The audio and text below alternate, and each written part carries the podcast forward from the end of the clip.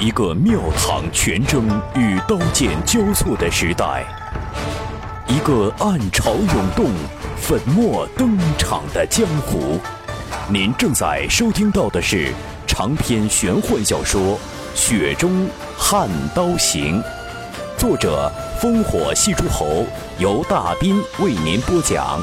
纵横中文网版权所有，喜马拉雅荣誉出品。《雪中悍刀行》第四十三回。话说那古怪的老头啊，貌似是剑神李淳刚。这江泥琢磨到这儿，他探出脑袋，小声问：“你都说了，徐凤年有你一半天赋，还说他练刀晚，注定没出息。那我偷偷摸摸跟你学了剑，有何用？”这老头一时间没整明白其中道理，好不容易啊。这才理清头绪，感情这小丫头被徐凤年那小子欺负啊习惯了，开始在心底里承认自己不如他聪明。想通这个，实在不像是那剑神李淳刚的老头循循善诱道：“你天赋不比那小子差，怕什么？”江泥眸子亮了一下，但很快恢复冷淡。他苦着脸说：“还是算了，学刀学剑。”很苦的，我还是读书好了。得，在武当山上最心疼菜谱的小泥人儿，想必是被徐凤年疯魔练刀给暗中震慑住了。可怜的李老剑神呐，亏得车外不远处有一个已经一大把年纪的仰慕者，一辈子从不求人，只被人磕头无数的老头，恨不得一头撞死自己。这是哪门子道理啊？这老头稳了稳心神。告诉自己这样才好啊！这丫头就是这股蛮不讲理的精气神儿最合心意。当年李淳刚又何时与人与世道讲理过呀？易事难事风雨事江湖事王朝事天下事都不过是一件的事儿啊！这江泥卷起袖管子，轻轻地解开了缠绕匕首神符的丝带。老头看得发呆，咋的？啊，这不学剑也就罢了。还要跟难得发发善心的老夫我拼命吗？这一团浆糊的世道，当真是看不明白了。出人意料，承认自己不太聪明，还怕吃苦的小江你把神符递出去，柔柔地说：“那，嗯，不是送你，是借你的。”老头缓缓接过神符，压抑心中波澜，轻声问道：“为何呀？”这小丫头啊，重新把脑袋躲在那本秘籍后边，小声说。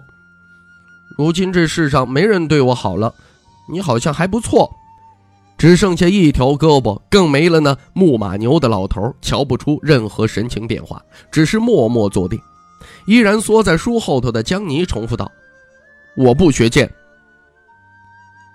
一株浮萍冷不丁被拔起，种在院子里当芭蕉，好不容易呢，又见着院外风光，哪能不开怀呀？这于有威呀，快意骑马骑上了瘾。不管徐凤年如何是言语威逼利诱，就是不愿意下马车。徐凤年看他马术稀松平常，攥紧马缰上的纤纤玉手早已经泛红，他忍不住有点恼火。只有他这种行走过江湖的人物才知道，那些个脸蛋容姿不俗的女侠，风光归风光，可不耐细看。这马骑多了呀，屁股蛋肯定是啊光洁圆润不到哪儿了。那握刀提剑久了呢，双手老茧子更是不堪入目。那你于有为难不成要步后尘吗？徐凤年冷哼一声，双手放于唇间，吹了一声尖锐口哨。那头楚球儿辛苦调教出来的青白鸾冲破乌云，直刺于有为怀中的白猫武媚娘。养尊处优、胆子不比老鼠大的白猫啊，这通体血毛竖起，凄惨的尖叫一声。于有为吓得脸色发白。自打捡到这白猫，取名武媚娘那天起，他便是他唯一相依为命的亲人。这头辽东飞禽最神韵者六年凤啊，他只是来回俯冲，并不伤害白猫。只是武媚娘吓得够呛，连带着于有为望向徐凤年的眼神都是异常悲凉。与老道士魏舒阳谈笑风生的徐凤年，假装啊看不见。这于有为无计可施，只得恨恨下马，上了马车去面对那个过于不拘小节的羊皮球老头了。原先心中啊有些想拿姿色引诱世子殿下博取一些意外惊喜的舒修，见到这番情形，一阵的心凉。本以为这次游历队伍中，车厢里那丫头啊，灵气归灵气，终究还小，青桃的滋味那可比不了熟透了的蜜桃。至于驾车的丫鬟，长得不差，身段也算婀娜，就是性子太冷，一看便不是懂得呀暖被贴心的女子。最后只有捧着白猫的这位最有威胁。那两臀瓣，那都是上马下马满盈的圆滚风情，便是自己同为女人，也瞧得觉着诱人。世子殿下是花丛老手，这一路为何带上这养猫的娘子？还不是做那事儿来解渴解馋呢？既然好这一口，就不许自己上去凑个数啊！一龙二凤双飞燕呢？可世子殿下为何看上去并不十分宠溺他？传闻世子殿下为了那些个北凉的大小花魁，可什么荒唐事都做得出来，也就亏得大柱国家大业大，地方上一般家底的豪族门阀都经不起如此的挥霍。舒修一时间呢，有些意态阑珊。他最厉害的不是内力，不是刺杀，而是有易容术之称的床地魅术。只要给他一张画像，一套完整的易容器具。他便能在半夜里变成那个人，几乎以假乱真。试想得到了舒修，不就等于得到天下所有美女的脸蛋儿啊？这神似有几分，且不说，形似个八九分，绝对属于信手拈来呀。问题在于这舒修与世子殿下不熟，摸不清脾气口味，哪知道他心中所想的家人是谁呀？即便有了一副精准的画像，万一画蛇添足？一想到那位据说背上了几十万春秋怨鬼、阴魂不散的大柱国，舒修就心颤胆碎呀。若没有了在梁地只手遮天的大柱国，人生就轻松了。这个大不敬的念头只是一闪而逝，舒修就悔得想抽自己耳光子。进入雍州境内。徐凤年终究不是天文数的老夫子，可以算准天气的阴晴雨雪。这场暴雨比他猜想来的更早更急，于是众人呢不走官道，抄了一条近路，奔向预定的歇脚地。世子殿下这一临时兴起的改变行程，就让一群满怀热忱献殷勤的家伙吃足苦头了。雍州北面的颍川县城不仅城门大开，一众从八品到六品的大小官吏都出城三十里，在一座凉亭耐心候着世子殿下的大驾。文官呢，以镇瀚海为首，已是一位肥胖臃肿的花甲老人。身为雍州左官伯曹次从事，主管半州的财谷博书，争了很多年的伯草主事，奈何次次差了点运气。雍州博草主事换了好几位，镇瀚海的屁股却在这次从事的位置上生了根。进士出身的老文官不凑巧，在老家呀这颍川县城告假休养，摊上这么一号苦差事，只好拖着年迈的病躯出来。武官呢以东晋副都尉唐阴山带头，一三百担并不出众，让人不敢小觑的是这唐副都尉啊可掌兵两百。王朝这些年，三十年河东，三十年河西呀。朝廷中枢里，不管是文臣气脉如何壮大，四殿大学士、学士仿佛一夜间全变成了进士出身的文臣，汇聚四殿是势大压人。可那是京城那边的事儿，不说这传闻，睡梦中都可以听到铁蹄声的北凉，雍州这儿照样还是武将力压文官一头。唐阴山早年呢，家道中落。比不得那些个雍州的豪法举荐出身的高门世子，更读不尽的经文，便弃笔从戎，得以在春秋国战的落幕中积攒到一份不小的功绩。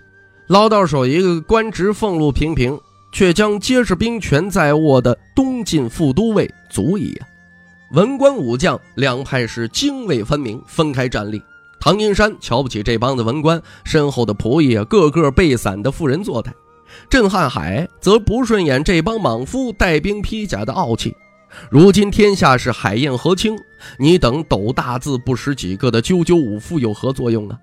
兵者，国之凶器呀！春秋八国死了数百万人，几乎都被你们这帮子灭国屠城的武人给一口气杀绝了，还要怎样啊？马背下庙堂上的经济治国，还得读书人来坐的稳当。郑瀚海不给唐银山这帮武将好脸色，却与身边品级比他低一大截的颍传的文人官吏相当客气。花甲老胖子郑瀚海经营官场大半生，哪儿会不知将来自己手中的那支笔再也画不动雍州财政的时候人走茶凉的可怕？这时候不放低身段去广结善缘，等到告老还乡的那天，那就完了。颍川县公祭兰亭拿丝巾擦拭脖子里被这王八蛋天气闷出来的汗水，他小心翼翼地笑：“郑伯操。”这天儿要下雨，可下大了，不知世子殿下何时到达呀？郑瀚海笑眯眯地说：“兰亭啊，这你就不懂了，下雨才好。这趟世子殿下来颍川，我可是好不容易才给你争取到让世子殿下住在你的私宅。你那湖中有莲花，院中有芭蕉。”若不下雨，殿下能感受到你宅子的雨打芭蕉声声幽。再者呀，这雨中迎客才显出诚意。晋兰亭恍然，一点就通，嘴上却说：“下官这是担忧郑老受寒。”倾盆大雨骤至，黄豆大小的雨点敲在五官甲胄上，声声激烈。便是那些没资格站在亭子里的小卫，一样无动于衷，任由大雨泼身。他们清一色属于王朝名将，排名仅次于大柱国的大将军旧部。他们存心要呢，借着父辈功勋，才得以钟鸣鼎食的世子殿下瞧一瞧，天底下不是只有北凉三十万铁骑才算是人人汉族。可怜文官们如同一颗颗经不起折腾的芭蕉，瑟瑟发抖。雨伞根本无用，体格清瘦的晋兰亭也顾不上自己，吃力给体重约莫是他两倍的震撼海撑伞遮风挡雨。仆役随从们忙碌得鸡飞狗跳，一些个心思活泛的都开始琢磨如何去煮些个热汤来给主子们暖身了。雍州北边大雨雷鸣，北凉东边却是小雨淅沥。大柱国徐骁和首席幕僚李义山同乘一车。车外两百重甲铁骑，马蹄见泥，军容森严。徐骁掀开帘子，看了一眼山形地势，轻笑道：“元英就不送了，你跟刘普回府便是。”李山点点头，欲言又止。大柱国知晓这位国士的心思，微笑道：“徐骁跋扈不假，却也不是缺心眼儿的鲁莽蠢人。这趟进京，并非心血来潮。”要去跟那些世子学士的争口舌之快，当朝首辅张居禄再让我不痛快，比起当年那个在坤吉殿拿脑壳撞我的周太傅，总是还要恭谨谦逊吧。那班朝狮子班头领袖的周老头骂娘骂不过我，打架就更别提了。可终归是个性情中人呐。这个做了老太傅门下走狗足足二十年才冒尖的张巨禄，是个难得能成大事的读书人。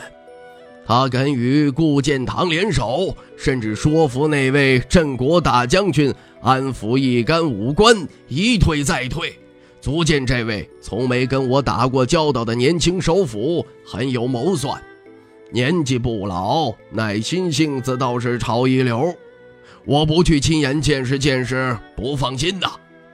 文人提笔杀人能伤人，比什么都狠。不说北凉边军铁骑是否会被针对，光是为了那些才过上几年光景安定日子的各军老卒，我都得去看一看，让这帮不知兵戈惨烈的文官知道，徐骁还没到骑不动马的那一天。李义山清淡地说：“当年你与顾建堂为谁在朝做满殿武官的领袖脊梁，谁外放做王去担起二皇帝的骂名，争论不休。连上阴学宫的大祭酒都在幕后出谋划策。先皇力排众议，肯将你而不是更易掌控的顾建堂放在北凉，这份心胸。”无愧于听朝廷上的“魁伟雄绝”四字。只是九龙匾挂在那儿，未必没有提醒警示你的意思啊。徐骁笑道：“先皇什么都好，就是太热衷于帝王心术。说起这胸襟，李义山，你这说法说偏了。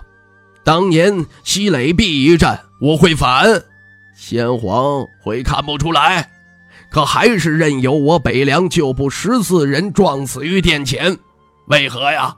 还不是嫌碍眼呐？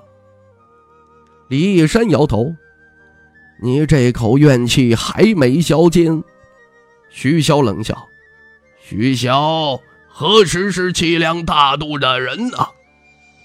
李义山盯着大柱国面容，沉声问。当真只是去见识见识张巨鹿的手段？徐骁哈哈大笑。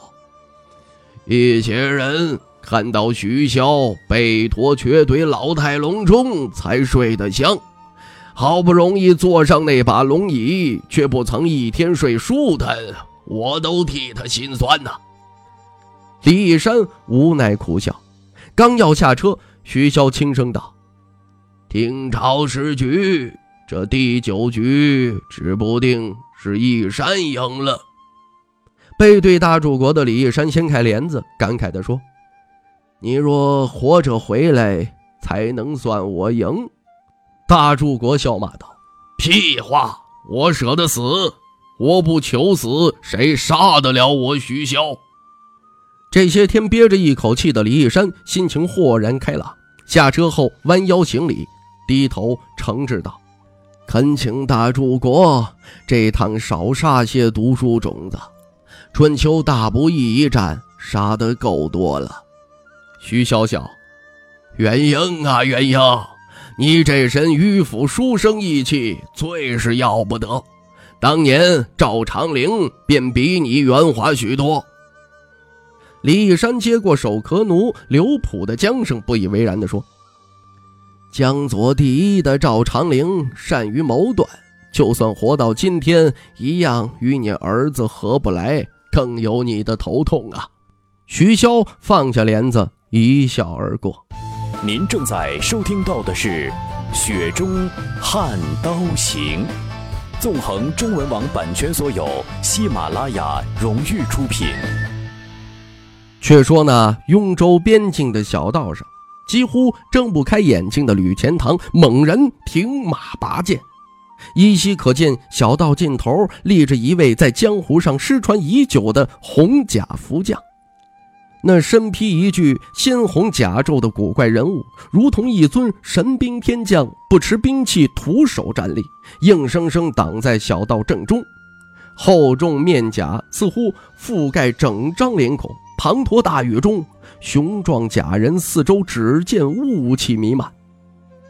九斗米老道魏舒阳惊骇出声：“当年南国福将红甲人早已灭亡，据说是刺杀先皇，被那马作人猫的大宦官用手连甲带人皮一同剥了下来。”尸体与甲胄都挂在一杆王旗上，很多慕名前往的江湖人士都亲眼见到那血肉模糊的场景。那身鲜红甲胄，天下独一无二，而且经过曹官子确认，做不得假。这尊红甲人又是怎么一回事啊？马队一停，舒修、杨清风一左一右纵马来到吕钱塘身侧，神情紧张。三人三本秘籍哪是那么容易轻易到手啊？敢来撩拨世子殿下的刺客，多半是斤两很足。何况眼前这位还是光明正大出现在道路上，不说其他，光是胆识就让三人自愧不如。官场沉浮，那是考量察言观色的功力；江湖打拼，也得官相望气，最忌讳走眼。否则，再厉害的角色都有阴沟里翻船的一天。剑神李淳罡那般玄通无敌的绝世高手，不就是败给了当时仅算是初生牛犊的王仙芝啊？挑衅的说，吴家剑种出世的那名青年剑客吴六鼎，遇人从不报名讳，不说家门，只是啊，一路向南行去，一路仗剑杀去，死于他单手哭剑的，可不皆是常在河边走就湿了鞋的倒霉蛋儿啊！徐凤年不急不躁，只是瞪大眼睛看着那红甲夫人，饶有兴致地说：“魏爷爷，这福将红甲人到底什么东西呀？披上一身红甲就格外生猛了？那我得去弄一套过来穿穿呢。”听众朋友，《雪中悍刀行》纵横中文网版权所有，喜马拉雅独家出品，作者烽火戏诸侯，由大斌为您播讲。更多内容请登录喜马拉雅电台或添加大兵小说微信公众平台 dbxd 九八一。《雪中悍刀行》今天为您播讲到这儿，感谢您的收听。